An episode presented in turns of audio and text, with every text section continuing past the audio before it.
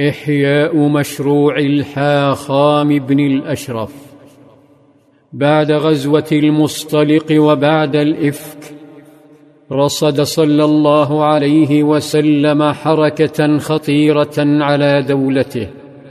تزامن حصار قريش والوثنيين مع نشاط خياني قادم من خيبر حيث قرر يهود إحياء مشروع حاخامهم الهالك كعب بن الأشرف.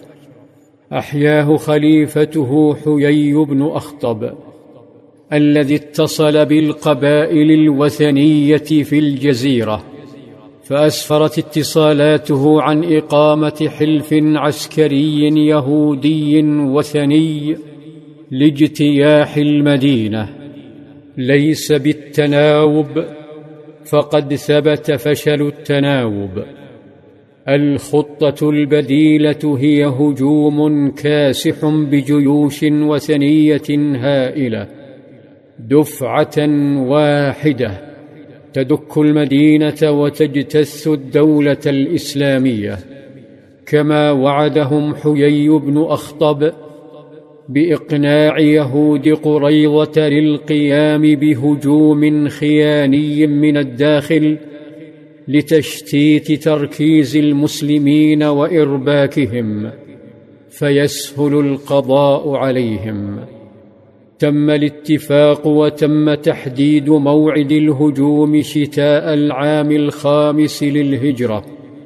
ذهل المسلمون وبات الأمر مخيفا. فهم لا يستطيعون الخروج للتصدي لتلك الجيوش الهائلة كما في بدر وأحد وذات الرقاع والمصطلق. الخروج هذه المرة انتحار وإلقاء بالدولة الإسلامية للتهلكة. تأمل صلى الله عليه وسلم تضاريس حبيبته طيبة. فوجدها كجنده على أهبة الاستعداد للوقوف معه. الجبال تحميهم من هنا والنخيل والمزارع من هناك. بقي مكان واحد مكشوف رخو كالخاصرة وليس هناك وقت لبناء سور.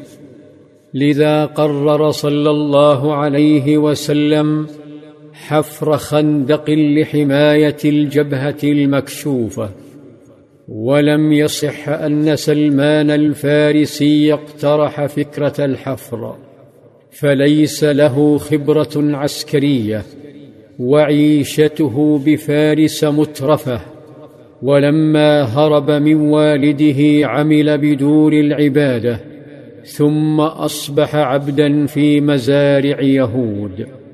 الخندق أسلوب ابتكره صلى الله عليه وسلم كما ابتكر أسلوب الرماة بأحد نقلة فارقة في الفن العسكري. أحدثها صلى الله عليه وسلم في جزيرة العرب التي تعتمد في حروبها على أسلوب الكر والفر.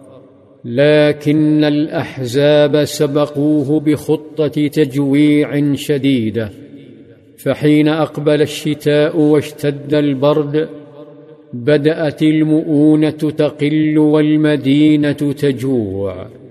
قطع الأحزاب طرق التجارة من وإلى الدولة الإسلامية لذا أصبح القائد صلى الله عليه وسلم وكأنه في سباق مع الزمن. أمر صلى الله عليه وسلم بحفر خندق على امتداد الجبهة المكشوفة وحرض جنده وحدد لهم بداية الخندق ونهايته وعمقه ثم حدد المسؤولين عن الحفر. والمسؤولين عن نقل التراب ثم بدأ بنفسه حين هوى بمعوله مدشنا الخندق.